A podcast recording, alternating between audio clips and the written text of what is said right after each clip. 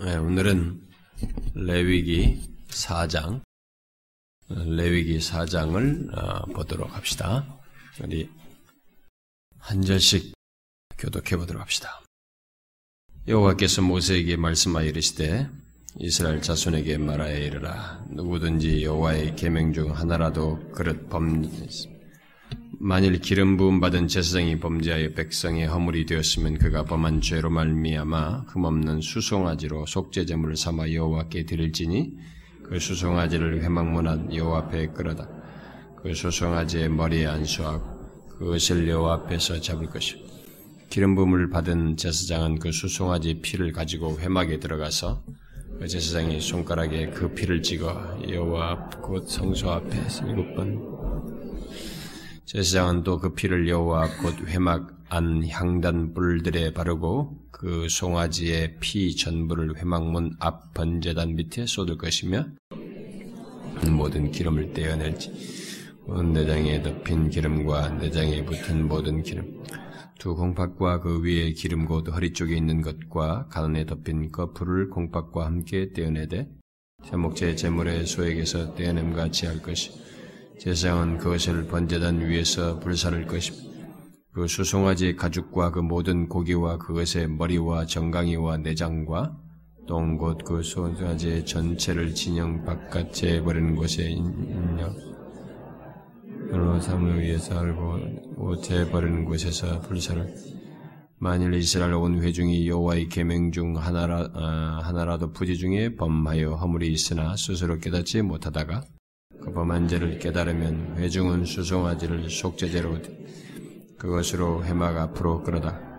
회중의 장로들이 여호와 앞에서 그 수송아지 머리에 안수하고 그것을 여호와 앞에서 잡을 것이요? 이런 부음을 받은 제사장은 그 수송아지 피를 회막에 들어가서 그 제사장이 손가락으로 그 피를 찍어 여호와 휘장 앞에 일곱 번 뿌릴 것이며 또 그 피로 회막 안 여호와 앞에 있는 제단 뿔들에 바르고 그피 전부는 회당문 앞 번제단 밑에 쏟을 것입니다. 그것의 기름은 다 떼어 제단 위에서 불사르되 그 송아지를 속죄제의 송아지에게 한 것 같이 할지 세상이 그것으로 회중을 위하여 속죄한즉 그들의 사함을 받. 그는 그 수송아지를 진영 밖으로 가져다가 첫 번 수송아지를 사람같이 불사를 지니 이는 회중의 속죄제니라. 만일 족장이 하나님과 하나님 여호와의 계명 하나라도 부지 중에 범하여 허물이 있었습니다. 그가 범한 죄를 누가 그에게 깨우쳐 주면 그는 흠 없는 염소를 예물로 가져다가 그 순 염소의 머리에 안수하고 여호와 번제물을 잡은 곳에 잡을지 그는 속죄다. 제사장은 그 속죄제물의 피를 손가락에 찍어 번제단 뿔들에 바르고 그 피는 번제단 밑에 쏟고 그 모든 기름은 회목제 제물의 기름같이 제단 위에서 불사를 이같이 제사장이 그 범한 죄에 대하여 그를 위하여 속죄한 그가 사함을 얻 만일 백민의 한 사람이 여호와께 계명 중 하나라도 부지 중에 범하여 허물이 있었는데 그가 범한 죄를 누가 그에게 깨우쳐 그는 흠없는 암염소를 끌고 와서 그 범한 죄로 말미암아 그것을 예물로서 그 속죄 제물의 머리 안수하고 그 제물을 번제물을 잡은 곳 잡는 곳에서 잡을 것이요. 세상은 손가락으로 그 피를 찍어 번제단 뿔들에 바르고 그 피 전부를 제단 밑에 쏟고 그 모든 기름을 화목제물의 기름을 떼어낸 것 같이 떼어내 제단 위에서 불살라 여호와께 향기롭게 할지니 세상이 그를 위하여 속죄한즉 그가 사함을 받으리라. 그가 만일 어린 양을 속죄제물로 가져오고 흠없는 암 것을 끌어다가 그 속죄제 제물의 머리 안수하고 번제물을 잡는 곳에서 속죄제물을 잡을 것이요 제장은 그 속죄제물의 피를 손가락으로 찍어 번물들에 바르고 그 피는 전부 제단 밑에 쏟고 다 같이 읍시다. 그 모든 제 이름을 제목제 어린 양의 기름을 떼는 것 같이 떼내어 제단 위 여호와의 화제물 위에 불사를 진 이에 제사장이 그가 범한 죄에 대하여 그를 위하여 속죄한즉 그가 사함을 받으리라. 오늘은 우리가 볼 내용이 속죄제인데 5대 제사 중에 속죄제는 예, 뒤에 5장에도 계속돼요. 뒤에 보시면은 5장 13절까지 이어집니다. 이 속죄제 내용이 이 속죄제의 어떤 특별 규례가 좀 덧붙여집니다. 아, 그래서 속죄제를 하려면 그것까지 연결해서 한꺼번에 해야 되는데 내용이 또 길어지니까 좀 많아지니까. 그리고 그에 반해서 다음 주에 살필 속건제는 간단해요. 아, 그래서 속건제 간단하게 뭐 며칠 안 되는 것만 또 하기가 그래서 이제 그 속건제 할 때 이 속제제에 특별한 규례를 덧붙여가지고 다음 시간에 함께 하고 먼저 5장에서 어, 일반적으로 말하는 속죄제와 관련된 내용 어, 요걸 어, 살펴보도록 하겠습니다. 이 속죄제는 레위기에서 속죄 그야말로 속죄, 죄를 속하는 것과 관련해서 중심적으로 말하는 제사예요. 제사인데 그래서 피 자체 아니 그 뭐죄 자체를 처리함으로써 이스라엘에서 죄를 정결케 하는 그런 역할을 띤 제사라고 할 수 있습니다. 그러면 우리는 이런 질문을 할 수도 있겠죠. 앞에 번제도 결국 죄, 죄를 한 것이고 화목제도 죄를 끼고 이제 제 피로서 제사를 드린 것인데 뭐 이 속죄제를 또 들여가지고 여기서 속죄제를 또 다시 이런 제사를 추가적으로 규정을 해서 어? 이것이 뭐 어? 죄 자체를 처리한다라는 말은 도대체 뭐냐 이게 이스라엘에서 그것은 이제 앞에 다른 제사들과 이제 비교를 조금 먼저 비교하면은 비교해서 이 특징적인 내용을 어, 말하면 어, 좀 더 이해가 될 수 있겠네요. 번제는 여러분이 알다시피 인간의 죄에 대해서 인간이 받아야 하는 하나님의 진노로부터 보호하려고 하는 보호하는 역할. 그래서 근본적인 의미의 제사라고 볼 수 있는 거예요. 인간의 그냥 인간 존재에 어떠면은 인간의 죄, 죄 전, 전, 전체라고 보면 되겠죠. 이 죄, 죄라고 하는 근본적인 것을 말하겠죠. 인간의 죄에 대해서 아, 인간이 받아야 할 하나님의 진노로부터 보호하는 구출에 구해내는 그런 역할을 한다고 볼 수 있습니다. 그래서 많은 사람들이 이 번제를 신약적으로 해석하기를 그런 구원적인 속죄다. 뭐 이런 용어를 주로 쓰고 싶어 하죠. 구원적인 속죄다. 그래서 신학적인 교리적인 용어를 보면 이제 죄 사함 받아서 의롭게 된 것을 이 번제와 주로 연결을 시켜서 뭐 설명을 하는 이런 일들을 하고 있는데요. 일단은 번제는 바로 그런 거예요. 인간의 죄에 대한 어떤 본질적인 근본적인 어, 그래서 어, 그것을 어, 해결하는 속하는 그런 특성을 가지고 있다고 볼 수 있어요. 그러면 화목제는 뭐냐? 화목제는 이제 죄로 인해서 갈라졌던 관계, 하나님의 백성들이 죄로 인해서 갈라졌던 그 관계를 회복하기 위한 것입니다. 자, 그러면 이 두 가지 성격은 약간 이제 약간 특성을 달리해서 나왔어요. 자, 이제 거기에서 이제 이런 차이를 얘기해 이 차이를 얘기하기 전에 다음 시간에 살피게 될 소재는 피가 없기 때문에 소재는 건너뛴 거죠. 그 다음에 다음 시간에 살필 때 속건제를 먼저 설명 잠깐 하면은 속건제는 죄를 지었잖아요. 그래서 죄의 결과로 인해서 뭔가 손해가 끼쳐진 것. 그래서 죄의 결과로 어, 남아있는 어떤 부채, 이것을 해결하는 것입니다. 어, 다음 시간에 살피겠습니다만은 죄의 결과로 남아있는 부채 해결의 목적이 있어요. 이 속건제는. 자, 그러면 속죄제는 뭐냐? 속죄제는 죄 자체가 처리되게 하여서 더 이상 에? 이것으로 인해서 죄가 있음으로 인해서 처리하지 않은 죄가 있음으로써 오염되고 부패되고 타락되는 것을 막기 위한 것입니다.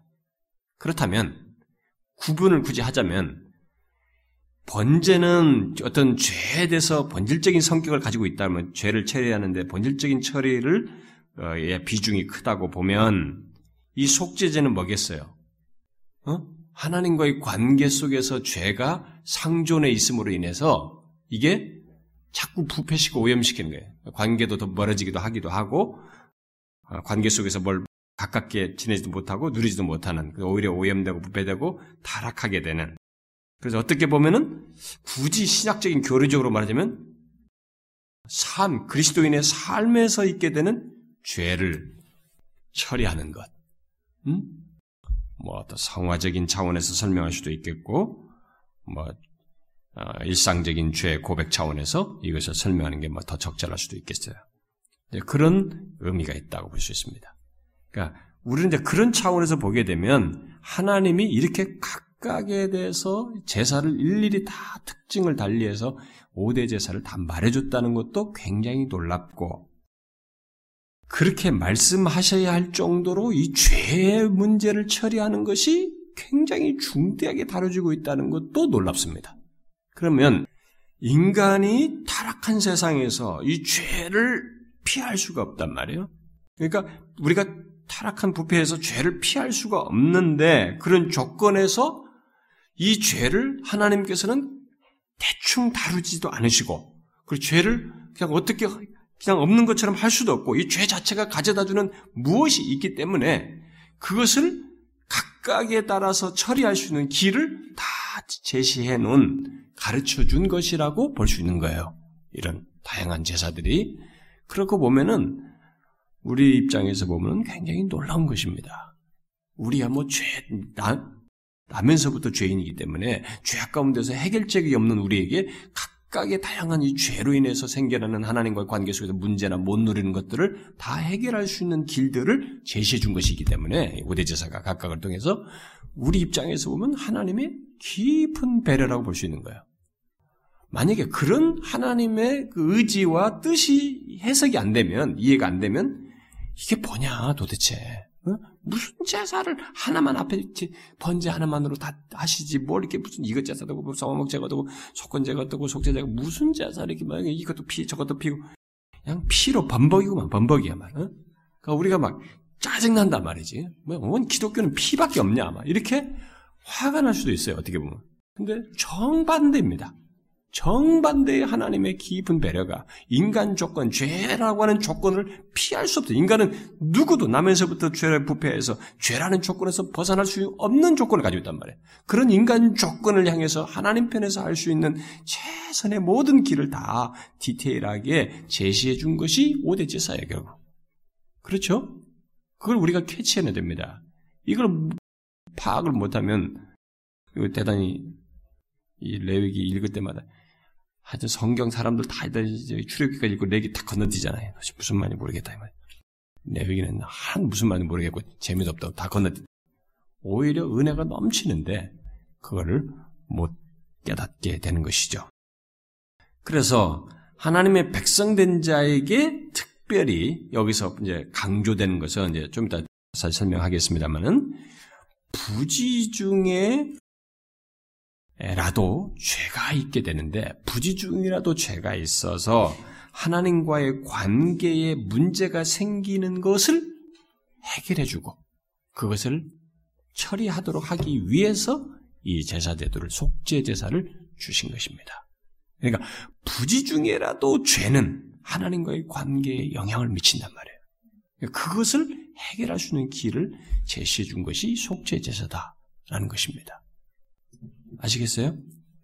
아, 그래서 이 제사는 여기 지금 읽은 내용대로 여호와의 이 계명에 대해서 앞에서도 이 얘기하죠.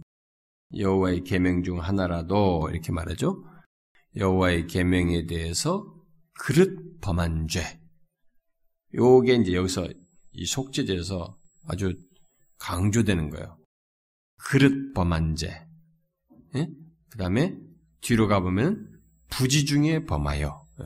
그릇 범한 것 부지 중에 범하 이 그릇은 그릇 번제 범죄다운 그릇으로 번역하는 우리 한국말은 문자적으로 한국말로 번역하면 고의성 없이 예?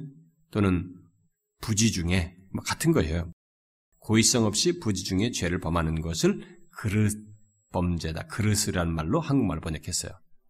이 제사는 바로 그걸 강조합니다. 여호와의 계명에 대해서 그릇 범한 죄, 또 부지 중에 범한 허물을 강조하여서 그런 죄로 인해서 그런 죄로 인해서 생겨나는 문제를 해결하도록 하기 위해서 제정하신 제사다라는 것이죠. 그래서 뭐 종교학자 칼빈 같은 사람은 이 제사를 인간의 죄책, 곧 인간이 약해가지고 인간의 연약함, 연약성으로 어, 육신의 연약함 때문에 생기는 범죄, 또 사단의 유혹으로 인해서 우리가 사단의 공격 그런 유혹으로 인해서 우리가 넘어갔을 때 생겨나는 그런 죄들, 그런 그 죄들을 처리하여서 하나님과의 관계를 바르게 하기 위한 제사다라고 설명을 했어요. 어쨌든 여기서 부지 중에 계명을 범한 것을 다루시고 있는 것은 하나님께서 그런 것 우리가 모르고 졌다. 무식 중에 졌다면 뭐 그냥 그런 것도 넘어가시지. 뭘 그런 것까지 또 배려하신답시고 부지 중에 범한 죄도 하나님 앞에서 죄를 해결할 수 있는 기회를 말씀하시고 그러시나 이렇게 할지 모르겠어요. 그러나 먼저 우리가 알아야 됩니다. 계명 중에라도 이 부지 중에 범한 죄랄지라도 하나님의 백성들의 죄를 하나님께서는 그냥 지나지 않는다는 것입니다. 여러분이 이것을 아셔야 됩니다. 부지 중의 죄라도 이렇게 제사제도를 만들어서 다루시고 있다는 것은 죄는 죄라는 것입니다. 죄는 그냥 지나칠 수 없는 그렇게 그냥 지나쳐서 다룰 그런 성격이 아니라는 것입니다. 죄는 예외 없이 하나님과의 관계에 영향을 미칩니다. 내가 의식하지 못하고 부지 중에 내가 알지 못했나 할지라도 하나님 편에서 아시기 때문에 하나님 편에서 우리에 대한 태도를 취하심으로써 뭐예요? 영향을 미쳐요. 아간이 범죄한 거 누가 알았어요? 아무도 몰랐잖아요. 제비 뽑을 때까지. 그런데 하나님이 아셨잖아요. 그래가지고 이스라엘 백성 전체가 패하고 죽지 않습니까? 전쟁에서 나간 사람이 죽지 않습니까? 바로 이런 것입니다. 하나님이 하시네게. 그 죄는 죄인 것이에요. 아, 모르고 지어도 죄는 죄인 것입니다. 아, 모르고 독약 먹었다고 안 죽는 거 아니에요. 나 모르고 먹었어. 그럼 살아요? 독은 독약인 것입니다. 모르고 뭐 죽는 효과를 똑같이 내는 거죠. 모르고 지어도 죄는 죄인 거예요. 하나님에게 있어서는 그렇습니다. 그걸 지금 제시해 준 거예요. 해결책을. 응?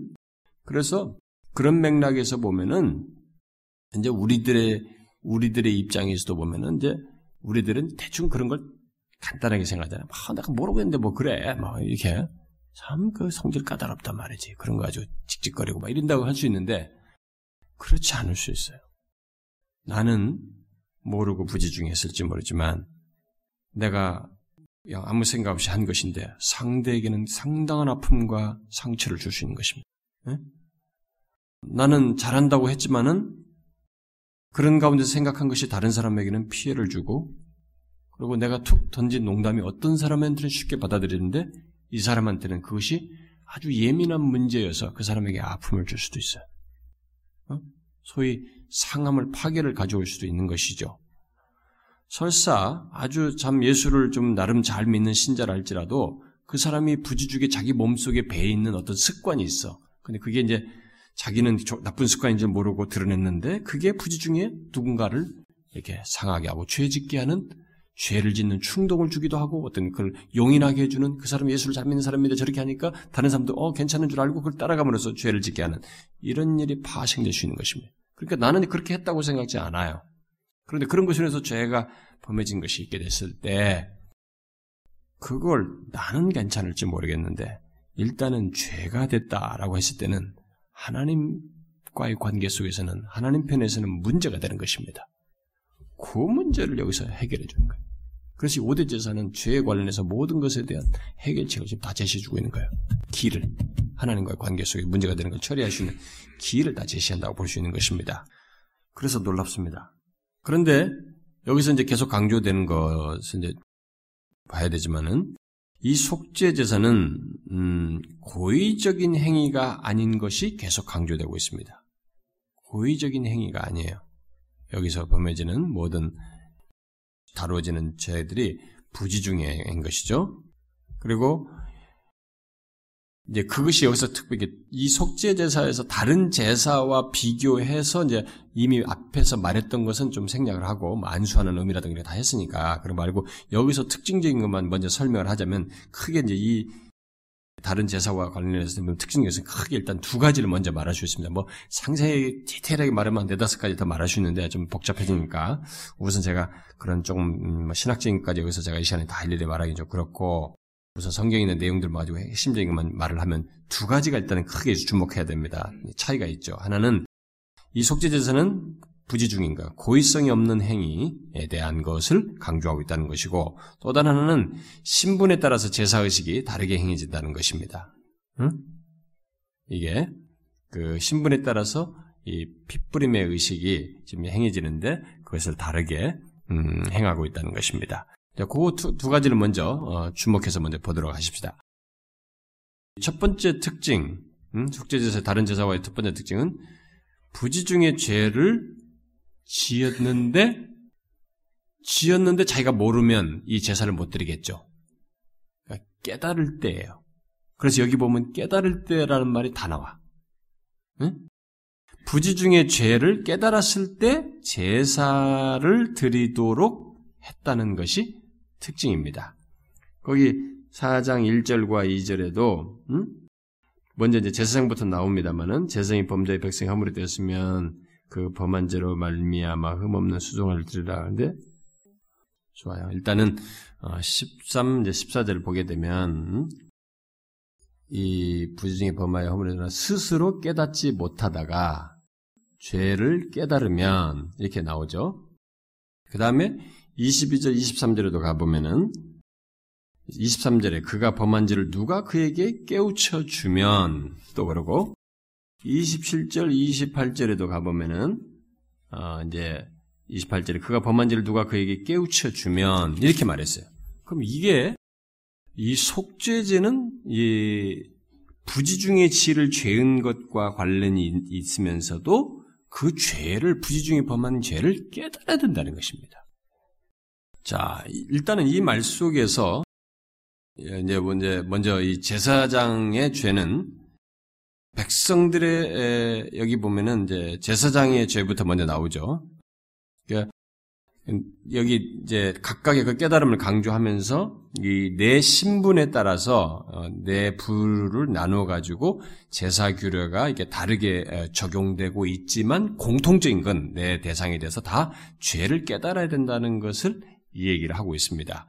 그래서 제사장이 어, 범한 죄에 대해서도 어, 백성의 허물이 된 것을 깨달아야 돼요. 음, 제가 이제 그것을 얘기하려고 거예요. 여기 제사장에도 만일 기름 부반 제사장이 범죄하여 백성의 허물이 되었으면 그 허물이 되었다는 것은 여기 이제 깨달은 것이 전제가 되는 거예요. 허물이 됐다는 것을 알게 되었을 때, 그러니까 그러면 자기가 어떤 것을 했는데 제사장이 어떤 죄, 범한 그런 것이 있는데 이게 백성들의 허물로 드러난 것을 깨닫게 된 거지. 예? 그, 그 얘기를 내가 아까 자꾸 깨닫는 단어만 생각하려고 하니까 못 찾은 거예요. 앞 부분에서. 그거예요. 백성의 허물이 된 것을 깨닫게 되면 이 제사장은 자신의 죄 때문에 백성들이 허물이 난 것을 알고 여기에 수송아지를 가지고 와서 속죄 제사를 드려야 한다는 것입니다. 자, 이 말 속에는 죄사장의 죄가 백성들의 삶 속에서 드러난다는 것이 암시되어 있어요. 백성 제사장의 죄가 자기 개인의 죄로 끝나지 아니하고 이게 백성들의 허물이 되는 그러니까 백성들의 삶 속에서 이것이 드러나는 일이 있게 된다는 것을 시사하고 있는 것입니다. 왜? 왜 그렇게 했어요? 제사장은 백성들을 대표해서 하나님 앞에 중재하는, 중보해야 하는 사람입니다. 그렇기 때문에 그 자기가 자기의 죄가 백성들의 허물로 이게 연결되어서 나타나는 거예요. 영향을 미치고 여러 가지로 관련되어서 그들의 백성의 허물이 되어서 나타난다는 것입니다. 야, 저는 이게 놀랍습니다. 이런 사실이 하나님께서 말씀하셨다는 것이 그리고 이런 관계가 있다는 것이 놀랍습니다. 제사장의 죄는 백성들의 삶에서 드러난다. 아, 곧 백성의 삶에서 하나님의 계명에 대한 허물이 드러나면 다른 말로 하면은 백성들의 삶에서 하나님의 계명에 대한 허물이 드러나면 드러나게 될 때 제사장은 자신의 죄가 관련된 줄을 알고 그 자신의 죄인 된 것을 깨닫고 하나님 앞에 속죄 제사를 드려야 한다는 것입니다. 이것은 우리가 오늘날로 말하면은 특별히 리더십이잖아요. 여기서 지금 제사장 제사장 직책 자체도 자체이지만 그런 왕 같은 제사장이니까 모든 사람이 다 신약에는 제사장의 의미도 있는데 여기서는 그런 모든 보편적 제사장 개념도 보다 여기서는 리더십을 가진 사람으로서의 제사장직의 제사장이 중보자기를 하는 가운데서 리더십을 가진 가운데서 생겨난 것이 백성들의 허물로 드러난 것을 얘기하니까 그런 차원에서 보게 되면 오늘날에는 뭐겠어요? 교회에서의 이런 사역자들, 리더자들에게 특별히 이런 부분은 연관시켜서 생각할 수 있습니다. 사역자가 부주 중에라도 죄를 짓고 사역자가 어떤 자기 자신으로부터 드러난 어떤 죄가 뭐 자기는 모를 수 있고 또 이게 크게 뭐 딱 눈에 드러나는 어떤 죄악일 수도 있지만 아닐 수도 있어요. 그런데 그런 것이 성도들의 사람들의 삶 속에서 성도들의 삶 속에서 그것이 보여질 때 그것은 깨닫 깨달아야 되는 거지. 여기서 이 말에 해당하는 거지. 응? 백성의 허물이 되었으면 백성의 허물이 될 수 있는 것입니다. 저는 이런 면에서 오늘날 우리들의 한국 교회 신자들의 많은 그 가운데서 허물이 드러나는 것 중에 한 원인이 저와 같은 목사에게 있다라고 저는 솔직히 인정합니다. 왜냐하면 우리들이 먼저 백성들의 아, 성도들의 삶에 허물이 있게 하는 죄를 범해요. 뭐 굳이 두드러진 어떤 죄악을 지은 것도 많이 있죠. 뭐 드러나는 것도 그런 것도 있지만 그렇지 않은 죄들도 우리가 많이 보면 너무 인간적이거나 또 하나님을 형식적으로 하거나 너무 이렇게 막 어? 실용주의적으로 뭐 사업가적으로 막 목회를 하거나 뭐 이런 잡다한 것들을 통해서 백성들의 허물이 되는 이런 일이 벌어지는 것이죠. 하나님은 이런 것도 얘기했습니다. 그걸 못 깨달으면 이제 문제가 되지만요. 깨닫게 되면 그건 하나님 앞에 그걸 자백할 내용이다. 예? 속죄 제사를 드릴 내용으로 말하고 있는 것입니다. 이런 면에서 우리는 그런 걸 가지고 하나님 앞에 사역자들은 회개하고 기도하고 그래야죠. 어? 각 부서에 있는 사역자들도 마찬가지고 리더십을 가진 사람들 다 그렇겠지. 어? 한국교회 저와 같은 목사들은 다 그래야 되겠죠. 음, 지금 그것과 연관돼서 어, 말을 할 수가 있습니다. 그런데 그 다음에는 제사장과 관련된 범죄고 이스라엘의 회중이 죄를 범했을 때, 음? 이건 공동체적인 죄악이겠네요. 아까 마간 같은 죄도 포함되겠죠. 이스라엘 회중이라고 했으니까 공동체적인 죄를 깨달았으면 음? 이때도 속죄죄를 음, 드려야 되는데 이 공동체 회중이 죄를 범한 것은 어떻게 깨닫게 될까요? 음? 여기 보니까 이스라엘 회, 온 회중이 여호와의 계명 중 하나라도 부지 중에 범하여 허물이 있으나 스스로 깨닫지 못하다가 그 범한 죄를 깨달으면 아까 악한 죄도 깨닫지 못했잖아요 모두가 하나님께서 그건 깨닫게 하셨는데 근데 주로 이렇게 깨닫게 하는 죄 중에 그 누가 죄, 회 중에 죄가 있는 것을 누가 주로 깨닫게 할 수 있을까요? 이것은 구약 시대는 일단 이것은 뭐 나중에 선지자들이 있어서 뭐 저기 모세 같은 선지자를 통해서 하지만 일반적으로는 여기서는 제사장의 책무죠. 음, 제사장이 뭐 뒤에 나오는 족장이나 평민에게도 다 마찬가지예요. 족장이나 평민도 그걸 깨닫게 되는데 누가 어떻게 어떤 식으로 깨닫게 되면 하나님께서 성령께서 감동시켜서 뭐 그, 그 어떤 사건과 관련돼서 뭘 봄으로써 누가 누, 말을 들음으로써 갑자기 어떤 것이 상기가 돼가지고 그렇게 할 수도 있지만 주로 보편적인 채널은 제사장을 통해서 예, 깨닫게 되겠죠. 그래서 제사장이 지금 제일, 제일 우선적으로 다루면서 온 회중보다 먼저 다루고 중대하게 다루는 것이에요. 그래서 재물도 제일 큰 걸로 드리긴 해요, 지금. 그래서 그좀그 뒤에는 얘기하고 그래서 제사장이 그 죄를 회중을 깨닫게 하는 거죠. 죄를. 그래서 누군가 이제 그들의 죄를 깨우쳐 줘야 한다는 것이 사실상 이 여기에 기재에 또 깔려 있고 그 기능적인 역할은 물론 제사장이 할 텐데 그런 일을 해야 된다는 것이 깔려 있고 그런데 여기서 중요한 것은 하나님의 백성들은 자신이 범한 죄로부터 용서함을 받기 위해서 결국 죄를 어떻게 된다는 거예요? 용서를 받으려면 죄를 용서받기 위해서 어떻게 된대요? 깨달아야 된다는 거예요. 응? 여기서 보면 죄를 지은 것이 지금 관계 어려움이 있다 이에요. 근데 그걸 깨달아야 된다는 거죠. 응? 이 속죄 제사를 들으면 다 깨달아서 하는 것이니까 이 깨달아야 된다는 것이 되는 거예요. 그래서 이제 그 용서를 받아야 된다는 얘기, 속죄 제사를 드리면 용서를 받아야 된다는 얘기인데, 야, 그러면 이게 어떻게 됩니까 이거? 응? 우리는 여기서 막 온갖 질문이 많이 생깁니다. 상상이 많이 생깁니다. 저와 여러분에게 있어서 이제 적용하는 문제에서는 여러 가지 정리할 것이 있습니다만은 저와 여러분이 하나님 앞에 죄를 부지 중에 지은 죄를 다 깨닫습니까? 일단은 이 내용 자체, 제사 자체에서 우리 가르쳐 준 것은 전제된 것은 죄를 깨달음으로써 어, 깨닫게 하는 제사장 역할이 있고 그렇게 해서라도 깨달음으로써 부지 중에 했던 것을 죄를 회개하는 속죄 제사를 드림으로써 죄 용서함을 받는 이 일을 갖게 하셨는데 우리들이 지금 어떻습니까? 우리들이 죄를 다 깨닫습니까? 지금 저와 여러분은 부주중에 범한 죄들이 아마 못 깨닫는 게 더 많을 거예요, 여러분. 여러분 이것은 이제 어떻게 이해가 될까요? 아마 그, 저는 이제 질문이 생깁니다. 구약 시대에도 분명히 못 깨닫고 지나간 죄들이 얼마나 많겠나? 네? 물론 이제 공동체적인 이스라엘 민족 전체 온 회중에 대한 것들은 주로 하나님께서 깨닫지 못하고 지은 죄가 막 누적되니까 막 선지자들 보내고 말을 막 해도 이제 안 하고 어, 주로 깨닫는 채널, 깨닫게 하는 채널로서 선지자들을 보내고 재상들도 안 되고 재상까지 다 타락했고 그래서 선지자들까지 보내서 막 했는데 어, 듣질 않았어요. 그래서 이사야나 아, 예레미야나 이렇게 보면 너희들이 듣지 않냐고 청종치 아니하고 이런 말이 반복해서 나오죠.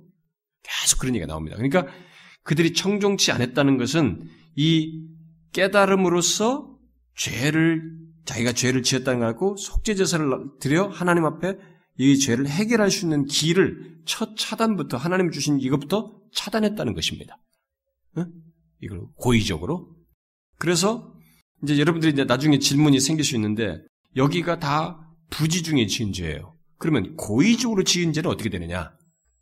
그건 어떻게 되냐, 어떻게 되냐는 질문이 나올 수 있는 거예요. 질문이 나올 수 있는 거예요. 고의적으로 지금 계속 전제가 다 부지 중이에요. 여기에는 속죄제가.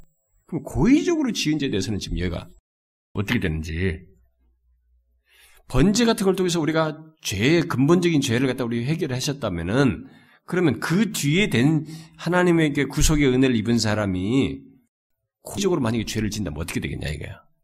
자, 요것과 이제 연관시켜서 생각해 보세요. 속죄서 연관시킬 수 있습니다. 고의적으로 짓는 죄는 음?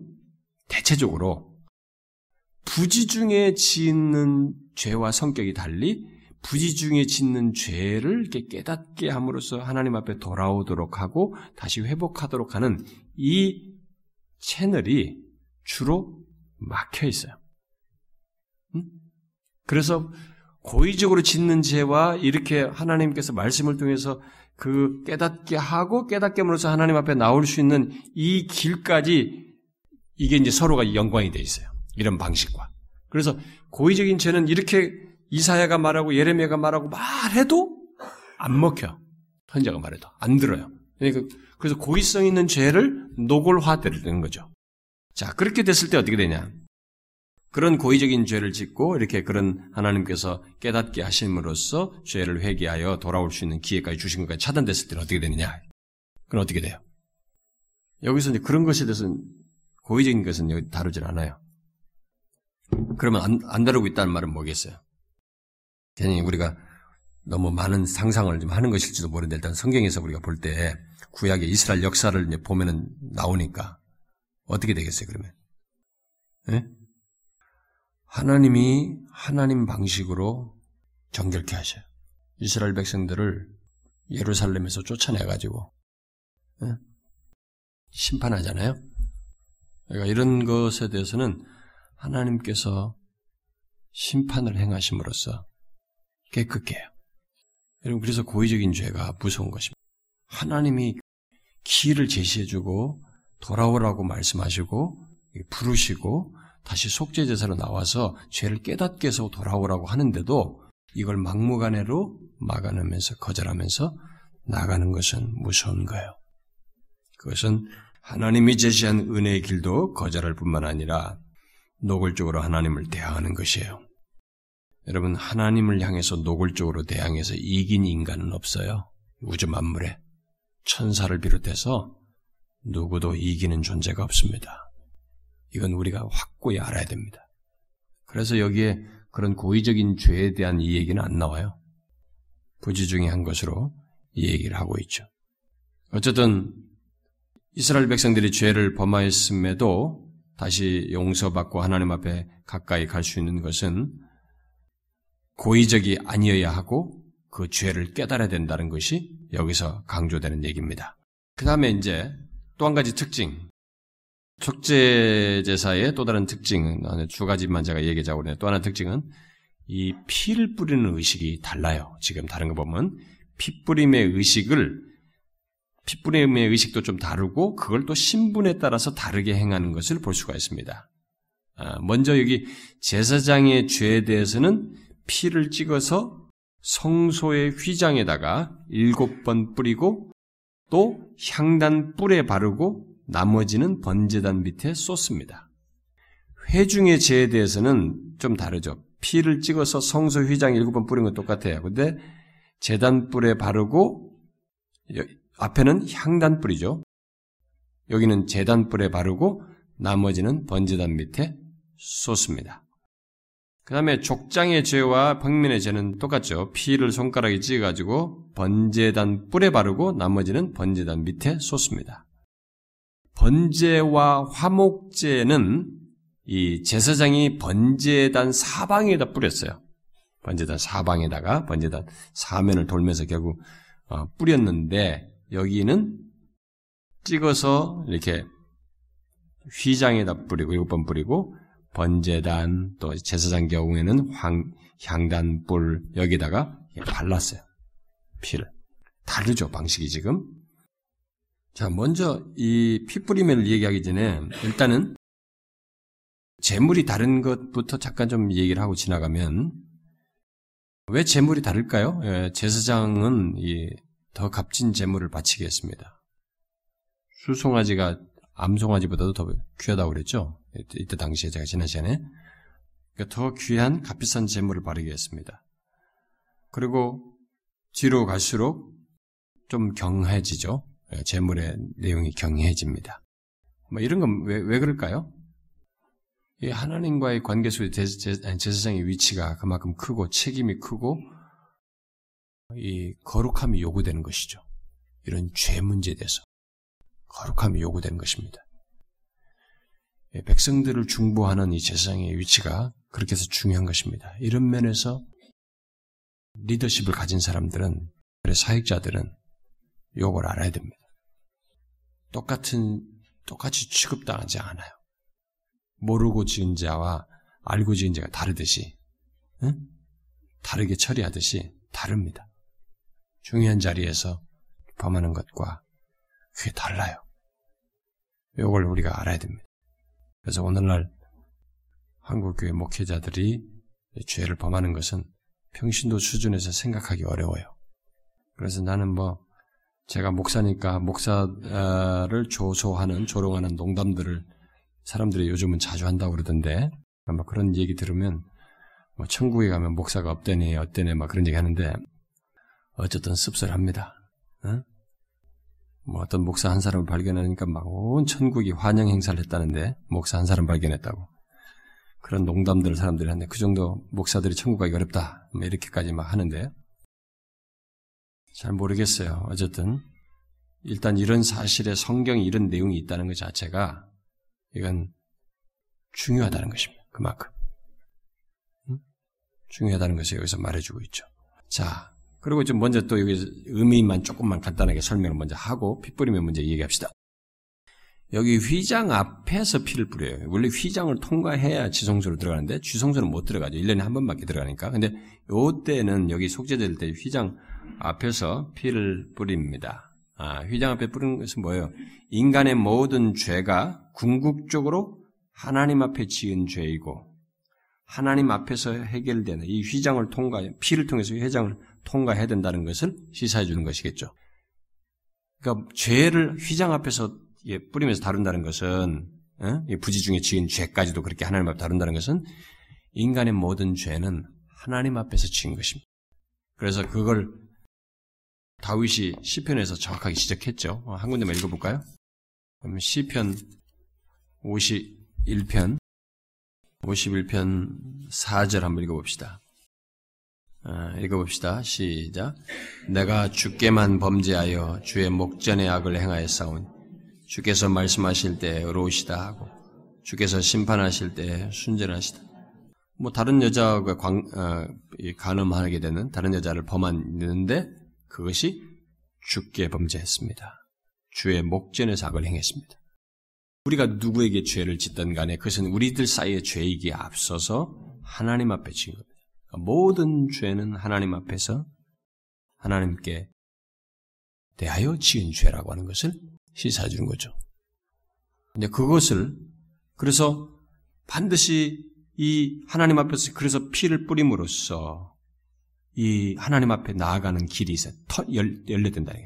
휘장을 통과해서 하나님 피로서 나아가야 된다는 것을 시사하기 위해서 여기 휘장에 피 뿌린 것이라 볼 수 있고 일곱 번 뿌린 것은 뭐 성경이 7을 완전수로 얘기하니까 이 피의 속죄의 완전함. 그래서 결국 나중에는 그리스도의 피를 예, 속죄를 통해서 휘장이 찢어지고 하나님 앞에 나가잖아요. 그러니까 그리스도의 속죄의 완전성을 뭐 시사한다고 볼 수 있겠고 여기 이제 제사장 같은 경우는 이제 중보자인데 여기 제사장이 중보 역할을 하는데 거기에 이 사람이 금향단에다 다른 사람은 아닌데 이 사람은 제사장은 금향단에 향단의 뿔에다가 피를 바른단 말이에요.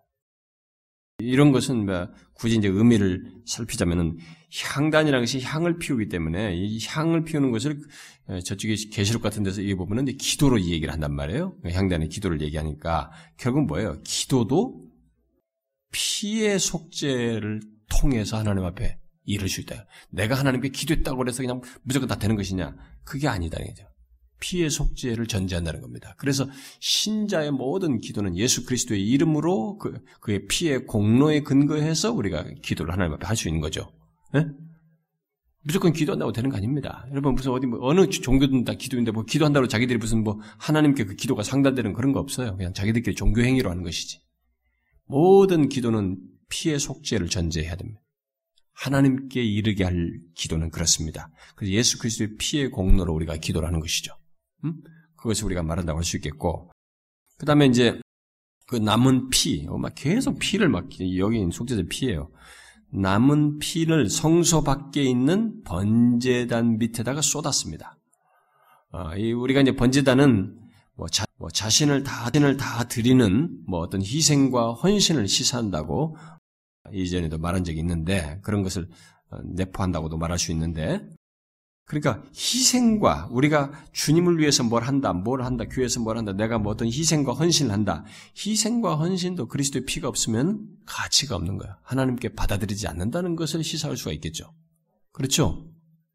그러니까 어떤 사람들이 뭐 아, 내가 뭐 잘나서 뭐 이게 뭐 희생하고 헌신하고 그렇게 내가 정성을 다했다고 되는 것이 아니고 다른 종교는 자기 정성 가지고 얘기하는 거예요. 내가 싸운 내 공로, 내가 뭘 한 것, 내가 정성을 이만큼 들였으니까 신이 감동해서 받아들여야 된다. 소용없어요. 기독교는. 기독교는 인간의 자력적인 능력과 어떤 잘난 것으로 하나님 앞에 이룰 수 있는 게안 possib니다. 희생이든 헌신은 내가 이렇게 봉사하고 뭐 이렇게 헌신을 하고 하나님 앞에 헌금도 하고 뭘 하고 많이 수고를 했습니다. 소용없습니다. 그것은 예수 그리스도의 피가 있어야만 하나님께 받아들여진 것입니다. 그러니까 어떤 것도 그리스도의 피에 근거해서 우리가 그 은혜 안에서 드려지는 것일 때 가치가 있는 것입니다. 우리의 모든 희생과 봉사와 헌신이 이걸 알아야 됩니다. 그래 잘난 체하면 안 돼요. 교회 안에서 뭐 수고해놓고 자꾸 자기 내세우면 안 되는 것입니다. 자꾸 그런 식으로 교회가 유도하는데 그렇게 하면 안 됩니다. 안 받으십니다. 안 받아요. 그게 맞습니다. 성경적이에요. 나는 열심히 들었는데 안 받아들였다고 생각해 보세요. 얼마나 황당한 일입니까? 우리는 이 사실을 둡니다. 신자의 모든 삶에는 하나님께 나아가는 데 있어서의 모든 자격 조건과 모든 것을 가능케 하는 그 근거는 그리스도의 속죄의 근거예요. 예수 그리스도의 피가 없으면 아무런 것도 우리는 이뤄낼 수가 없습니다. 얻어질 수도 없고 어떤 것을 결과적으로 가질 수도 없어요. 이 사실을 명심해야 됩니다.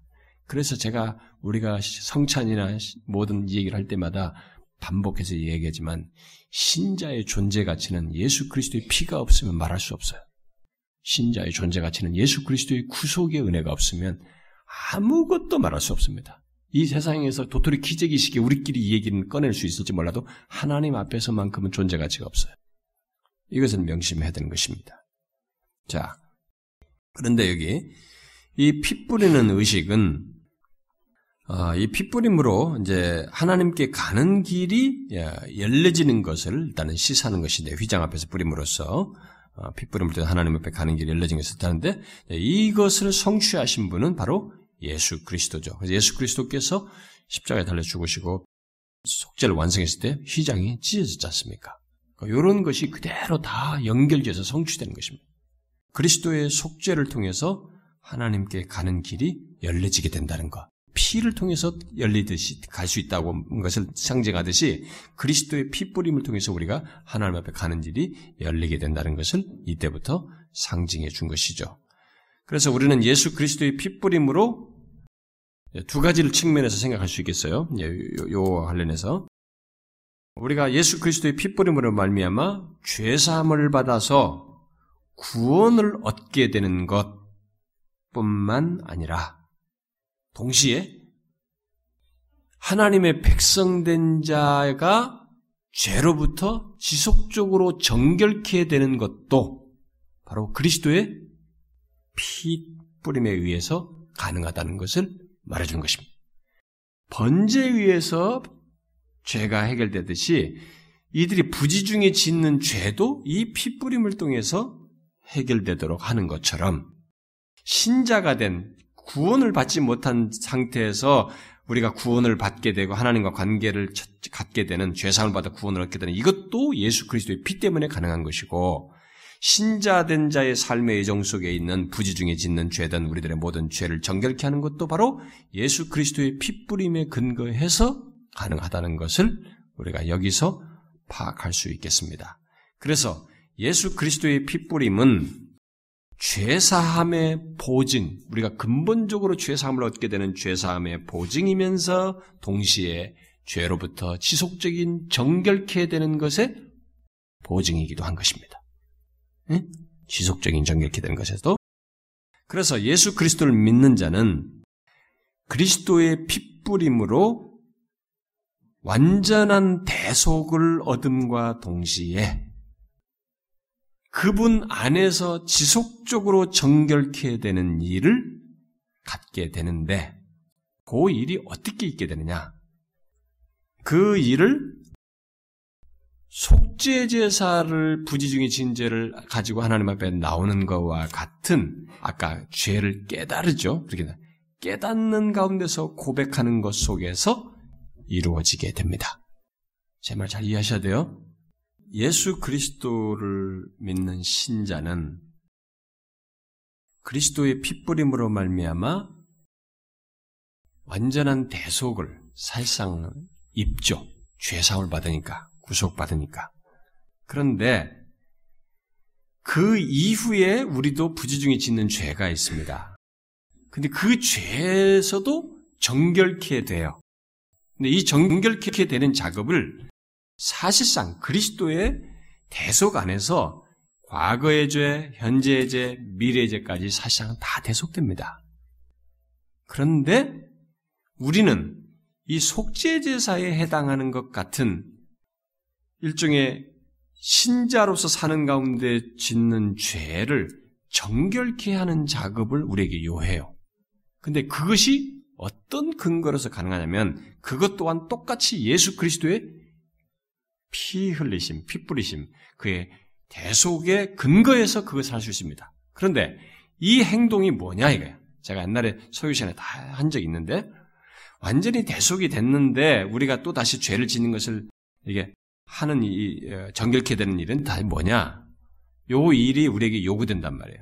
그때마다 예수 그리스도의 구속을 의지해서 핏부림을 의지해서 해야 된다는 거예요. 근데 이때 과정에서 죄를 깨달음으로써 하듯이 우리도 그것을 죄를 깨달음으로써 그것을 정결케 하는 작업을 한다는 것이죠. 어떻게? 죄를 깨닫고 죄를 자백함으로써. 음? 죄를 자백함으로써. 제가 옛날에 설교를 다 했어요. 디테일하게. 근데 그래도 간단하게만 제가 얘기하면 먼저 요한일서를 한번 보세요. 여기서 어, 나뉘어요. 그 웨슬리안들은 또 해석을 좀 달리하고 신학적으로도 나뉘고 그렇습니다. 그래서 웨슬리안들 중에는 어, 예수 믿고 난 다음에 지, 짓는 죄는 죄가 아니고 뭐 실수, 아, 과오, 아, 뭐라 다른 용어를 써요. 네, 그 그렇지 않아요. 일단은 죄라는 용어로 같이 묶어서 써야 됩니다. 자, 그 요한일서 1장을 보게 되면 먼저 7절 하반절에 그 아들 예수의 피가 우리를 모든 죄에서 깨끗하게 하실 것이요. 응? 깨끗하게 하실 것이요. 라고 하면서 9절에 만일 우리가 우리 죄를 자백하면 그럼 미쁘시고 오르고사 우리를 죄를 사하시며 우리를 모든 불의에서 깨끗하게 하실 것이요. 현재 시제로 깨끗게 되는 것을 얘기하는 거예요. 그러면 그리스도께서 과거, 현재, 미래 죄를 완전한 대속을 하셨는데 요게 뭐냐 이게 요게. 응? 굳이 5대 제사의 구약의 제사를 가지고 말하자면 속죄 제사 같은 성격이 있다고 볼 수 있는 거예요. 어? 죄를 깨닫고 그것을 고백하는 거죠. 응? 죄를 깨닫고 고백하는 거지. 그러면 죄를 사했는데 죄를 완전히 사하셨는데 그리스도께서 그리스도의 대속은 완전한 대속이란 말이에요. 불완전한 대속이 아니고 완전히 사했는데 이 죄를 고백함으로써 깨끗게 하신다는 것은 뭐냐?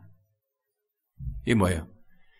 일단 죄와 관련돼 있기 때문에 죄와 죄를 깨끗게 한다, 죄를 자백한다는 말을 하는 것입니다.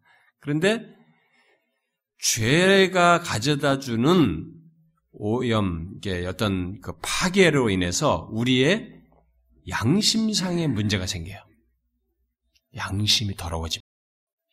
양심이 더러워지면 하나님이 용서했어도 내가 용서받은 것을 못 누려요. 여러분들은 이걸 파악해 보셔야 됩니다. 아무리 하나님 용서하셨어 막 말해도 그 양심이 깨끗지 않기 때문에 하나님과 죄를 사하신 것의 복된 관계를 자신은 너무 힘들어요. 어, 제가 옛날에도 얘기했죠. 어떤 사람이 진심으로 회개했어요. 정말 내가 봐도 너무 진심으로 해결해, 해결, 해결해야 하더라고요. 그래서 이제 하나님께서 너를 다 용서하셨을 거야. 그러니까 이제는 그걸 잊고 그리스도의 구속 안에서 이제는 주님 앞에 진실하게 살라. 그런데도 자기 자신이 그것을 계속 괴로워요. 자기가 안다는 거야. 안 돼도 자기 너무 힘들다는 거야. 마음이. 하나님 앞에 진 죄가. 자기를 계속 양심을 짓누른 것입니다. 죄 양심의 이런 어두움, 이런 더러움들을 깨끗게 하는 것이 그게 다 죄와 연관되기 때문에 깨끗게 한다는 말을 쓰는 것입니다. 무슨 말인지 아시겠어요? 음, 그러면 또 이런 질문도 할 수 있죠. 그러면 우리가 우리 신약신의 신자들은 죄를 다 깨닫지 못하고 아까 그러면 심판을 하신다고 아까 그랬 심판을 해서 한다는데요. 고, 고의적으로 한 것은 하나님 그렇게 하실 것입니다. 그러면 우리들이 어, 고의적으로 하지 않음에도 부지 중에 한 건데도 다 깨닫지 못하는 게 많잖아요. 응? 그런 것들은 어떻게 될까? 아, 그것은 하나님께서 제가 그것도 옛날에 요한 일서 1장 9절 설명하면서 했는데 하나님께서 우리가 지은 죄, 생각으로 지은 죄, 마음으로 지은 거, 내가 부지 중에 한 거, 막 그걸 어떻게든 다 생각해내서 회개하도록 하고자 하는 의도를 하나님께서 가지고 있지 않아요. 깨닫게 하는 것을 통해서, 말씀으로 깨닫게 하는 것을 통해서 회개하는 이 작업을 원하셔요. 그러면 무슨 말이냐? 이 작업은 내가 하나님과의 관계에 전 인격이 이렇게 꿈틀댄다는 것입니다. 전 인격이 하나님과의 관계의 죄를 죄로 여기면서 신실하게 하려고 하는 인격적인 관계와 반응을 갖는다는 것입니다. 하나님은 여기에 일차적 초점을 둬요. 여기서 제외되는 우리가 인격적으로나 내 인간의 지성이나 이런 것으로 감당할 수 없는 모든 생각도 나지도 않는 부지중에 지은 죄들 그런 것까지 아무리 해도 세, 뭐 깨닫게 하는 것이 있어서 되지만은 그렇지 못한 것에 대해서는 성령의 말할 수 없는 탄식과 예수 그리스도의 중보사역 대언자가 2장 1절에 아까 요한일서 2장 이제 대언자가 있어서 그분의 중보할 그, 그분의 대언적인 사역 안에서 다루어집니다. 그러니까 그런 것은 근본적으로 해결한 것 안에서 처리된 것이에요. 단지 우리의 양심을 무겁게 하고 짓누르게 하는 이것을 처리할 수 있도록 기회를 이렇게 말한 것입니다. 네? 무슨 말인지 아시겠죠? 네. 그러니 어떤 사람들은 막 초등학교 때도 막 써서 죄 회개한 거 또 한 번 써서 또 회개하고 막 수련회 갈 때마다 막 수도 없이 써가지고 회개 반복해서 반복해서 반복해서 네, 그런 일 하는데 그 참 옛날에 단골 메뉴죠 단골 메뉴 네, 그게 아니에요. 그러니까 그렇다고 해서 여러분들이 아 그러면 뭐 나는 그냥 성령 하나님께서 주님께서 알아서 하니까 뭐안 해도 되겠네. 아니에요. 여러분들이 진실하게 회개할수록 죄를 자백할수록 하나님이 여러분의 존재에 크신 분인 것이 드러나고 하나님은 여러분을 그 사함 속에서 깨끗게 함 속에서 친밀함을 갖게 하시고 우리와의 관계에 은혜롭고 복된 것을 이 관계 속에 막힘이 없는 것을 누리게 하십니다. 죄는 관계 어려움을 줘요. 그것을 갖게 하는 것입니다. 그래서 죄를 하나님 앞에 진실하게 잘 다룬 사람들은 어? 그래서 하나님과의 관계를 소중히 여긴 그 태도를 가진 사람들은 실제로 하나님과 친밀함을 가져요. 나는 우리나라에서 어떤 뭐 어, 설교자들을 비판을 했던 어떤 목사가 어, 죄를 가지고 뭐 회개하는 이런 것들은 막 청교도적인 잔재인데 뭐 그런 것들은 아, 막그 아주 하찮은 것처럼 취급하면서 무슨 어? 뭐 새로운 그 뭐 독일 신학적인 관점에서 무슨 막 신학을 주장하는데 제가 볼 때는 그 사람이야말로 왜곡된 사고 방식을 가지고 있어요. 하나님과의 관계 속에서 이 죄 문제는 청교도적인 잔재가 아니에요.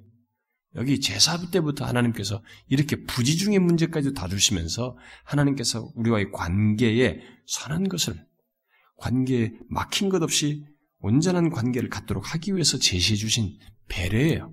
이 배려를 우리가 따라가야 되는 것입니다. 죄를 우습게 하는 것이 그게 무슨 죄가 무슨 청교도적인 잔재냐 말이에요. 어디 청교도 청자도 모르는 사고 방식이지. 공부를 한쪽으로만 해서 그래 그 사람들도 뭐 이쪽이 청교도 공부한 사람도 이쪽만 못했다고 말하는데 자기도 뭐 독일 신학밖에 한 게 없으니까 어? 대륙 신학밖에 한 게 없으니까 그런 생각밖에 못 하는 거지. 그렇지 않아요. 이런 제사를 준 것에서부터 하나님은 분명히 밝히셨습니다. 그래서 우리는 속죄 제사를 통해서 이미 구속받은 하나님과의 관계 속에 있는 사람, 하나님의 백성된 자가 살면서 부지중에 짓는 죄로 인해서 하나님과의 관계에 어려움이 생기는 것을 막 기 위해서 주신 이런 배경을 알고 하나님께 죄를 깨닫는 말을 따라서 회개하는 일을 잘해야 되는 것입니다. 특별히 그렇게 되기 위해서 하나님의 말씀을 잘 그래서 하나님의 말씀을 듣고 회개할 수 있는 기회가 온 것들을 오히려 귀하게 여겨야 되는 것입니다. 이것은 이제 신자들 우리들에게 적용해서 잘 생각해 보세요. 구원받, 구원받고 난 이후에 죄에 대해서 하나님께서 그러면 몰라라 하느냐? 몰라라 하지 않는다는 것입니다. 구원받고 난 이후에 신자의 죄에 대해서도 하나님은 여기서 이렇게 말하듯이 몰라라 하지 않는다는 것입니다. 특히 의도적이지 않는 부지 중에 지은 죄를 할지라도 깨달을 때 당연히 말씀을 들어서 깨달아야 됩니다. 깨달아야 하고 그렇게 깨달게 될 때 요한일서 1장 말씀대로 그리스도의 피를 의지하여서 죄를 자백함으로써 그리스도의 속죄의 효력을 덧입어야 된다는 것이죠. 그래서 제가 주일 난 예배 때마다 기도할 때 그리스도의 피의 공로를 의지해서 우리를 받아주시기를 죄를 자백하자라는 말을 매번 하는 것입니다. 그걸 잊지 말아야죠. 누가 그리스도인이 되고 하나님 어, 화목을 하려면은 그는 그리스도 피 없이는 하나님과 화목할 수도 없고 그리스도인이 될 수 없습니다. 그렇지만 그리스도인으로 사는 것도 그리스도 피 없이는 살 수 없습니다. 이것을 알아야 됩니다. 왜냐하면 부지 중에 짓는 죄가 있기 때문에 그것이 있어서 하나님과의 관계를 어렵게 하고 어, 못 누리도록 하기 때문에 그렇습니다. 특히 우리의 양심이 깨끗게 되지 않은 상태에서 못 누리는 문제가 있기 때문에 이 속죄 제사의 효력을 죄 고백을 통해서 우리가 누려야 하는 것입니다. 이렇게까지 해주신 부지 중에 지은 죄까지 해결할 수 있는 길을 주시는 이 하나님의 깊은 배려를 우리가 성경에서 봐야 됩니다. 저는 놀랍습니다. 나야 죄인이니까 말 안 해도 생각으로 지혜를 짓고, 어? 하루만 지어도 뭐 생각으로 마음속에 본능적으로 지나가는 죄들이 있고 막 이런 것들이 거기서 헤어날 길이 없는 것이 우리인데 하나님은 그런 우리에게 이렇게 길을 제시해 줬어요. 그리고 그 길을 완벽하게 뚫어놓고 해결책을 우리에게 다 제시해 주었습니다. 그리스도 안에서. 휘장을 찢으시고 자신의 피로 말미 찢으시고 그 피를 의지하여서 그 피의 효력으로 양심도 깨끗게 하면서 이 땅에 죄 있는 신자로서 사는 가운데 있는 죄까지도 거기로부터 자유할 수 있도록 이렇게 길을 내셨습니다. 그리스도 안에서 주신 은혜가 이렇게 큰 것입니다. 하나님의 배려가 이렇게 성취돼서 우리에게 임하게 된 것이고 얻어진 것이죠. 그러니까 이런 면에서 보면 신자의 삶은 절대 무거운 게 아닙니다. 굉장히 자유롭습니다. 이 하나님 그리스도 안에서 피뿌림 안에서 모든 것이 다 성취되고 모든 것을 해결할 수 있는 다 조건 속에서 신자의 삶을 사는 것입니다. 그 조건 속에서 죄를 고백하는 것입니다. 그 조건 속에서 죄로부터 묶이지 않고 어차피 죄를 지어가는 우리들, 그 약함이 드러나는 그들에게 거기서 다 자유하면서 살 수 있는 길이 다 우리에게 배려되어 있습니다. 이렇게 배려해 주듯이 그리스도 안에서 다 성취해서 우리에게 배려해 주신 것입니다. 그래서 신자의 삶이라는 것이 얼마나 이런 부분에서 자유한 삶인지 죄로부터 자유한 삶이에요. 다른 사람은 이게 안 되는 것입니다. 그래서 삐가 없기 때문에 이것을 기억하고 우리가 항상 신자로서 사는 중에도 죄를 그리스도의 피를 의지하여서 자백함으로써 자유함을 얻는 양심의 깨끗함을 얻는 그 일을 반복적으로 해야 되는 것입니다. 그것이 우리에게 결국 은혜가 돼요. 하나님과 관계의 친밀함을 누리는 하나의 계기도 되고 과정이 되는 것입니다. 여러분들이 이것을 알고 그리스도의 구속의 은혜, 핏부림의 은혜를 누리길 바래요. 기도합시다. 하나님 아버지 감사합니다. 하나님 죄인된 조건을 가진 우리들에게 그 죄로 말미암아서 우리가 갖게 되는 많은 어려움과 문제, 하나님과 관계 속에서 갖는 불편함과 누리지 못하는 것들을 회복시키시기 위해서 이런 속죄제사를 우리에게 미리부터 계시하시고 그리스도 안에서 그런 속죄제사의 효력을 죄를 고백함으로써 얻어 누리게 하여 주시니 감사합니다. 하나님의 그런 깊으신 배려와 우리를 향한 은혜의 열심을 이런 제사 속에서도 보게 되나이다. 주여 우리가 그 하나님께 항상 감사하며 참 이 죄로부터 그 죄가 주는 모든 문제로부터 매이지 아니하고 자유하며 살아가는 그리스도의 구속의 피를 의지하여 항상 담대히 하나님 앞에 나아가며 자유하며 살아가는 저희들 되게 하여 주옵소서. 주여 이 시간에도 우리가 함께 구한 것을 기억하여 주시고 사랑하는 지자들과 함께 아뢰는 많은 기도들 중에 특별히 이번에 복음잔치가 있사오니 하나님이 한 주 뒤에 다가온 복음잔치에 우리 주변의 영혼들을 하나님 앞에 이끌 때 주여 저들의 심령을 일깨우시고 조명하여 주시고 주님께로 그 복음의 진리의 눈이 떠서 하나님의 그 생명을 보게 하시고 그리스도 안에 있는 그 구속의 은혜를 보게 하여 주시고 그래서 천국 백성 되게 되는 그런 놀라운 역사가 있게 하여 주옵소서. 사람의 힘으로 할 수 없는 것을 우리가 매번 느끼나이다. 주여 우리가 이끄는 것이 시작이 되어서 저들이 회심하기까지 산고의 격, 그 고통을 겪으며 인내하며 저들을 이끌고 마침내 저들을 영적으로 출산하는 데까지 나아갈 수 있도록 이끌어 주시옵소서. 오 하나님 아버지 우리 사랑하는 성도들 가운데 여러 가지 현실적으로나 정신적으로나 육체적으로 하나님의 또 영적으로 갈아여서 고민하며 간구하는 저들의 필요를, 필요를 헤아려 주시고 주께서 우리 삶 가운데에서 도우시고 이끌어 주시는 것에 의해서 사는 것을 우리로 하여금 보게 하시고 경험하게 하여 주옵소서. 특별히 공동체 안에 하나님의 회심으로 고민하며 은혜를 구하는 사랑하는 영혼들, 저들의 인생의 진로 무엇보다도 하나님께서 은혜 주셔야 모든 것을 가능한 줄 알고 은혜를 구하는 영혼들, 하나님의 저들을 만나 주시고 은혜를 부어 주시기를 간절히 구합니다.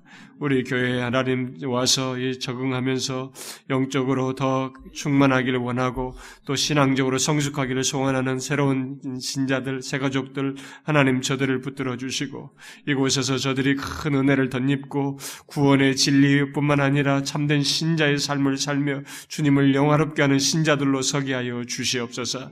주여 우리 몸된 교회가 단순하게 메마른 교회가 되지 아니하고 주의 진리 안에서 성령으로 충만하여서 하나님의 백성된 자에게 항상 주께서 우리의 삶 가운데 부 욕해 하시고 우리의 영혼을 풍성케 하신 것을 모두 경험하며 살아가는 일이 있게 하여 주옵소서. 그것을 이 시대에 전하고 우리 주변에 있는 영혼들에게 전하고 하나님의 주의 살아계심을 생생하게 전달하는 통로로 우리 모두가 있게 하여 주시옵소서. 각자의 기도를 이어서 들어주시기를 구하고 예수 그리스도의 이름으로 기도하옵나이다. 아멘.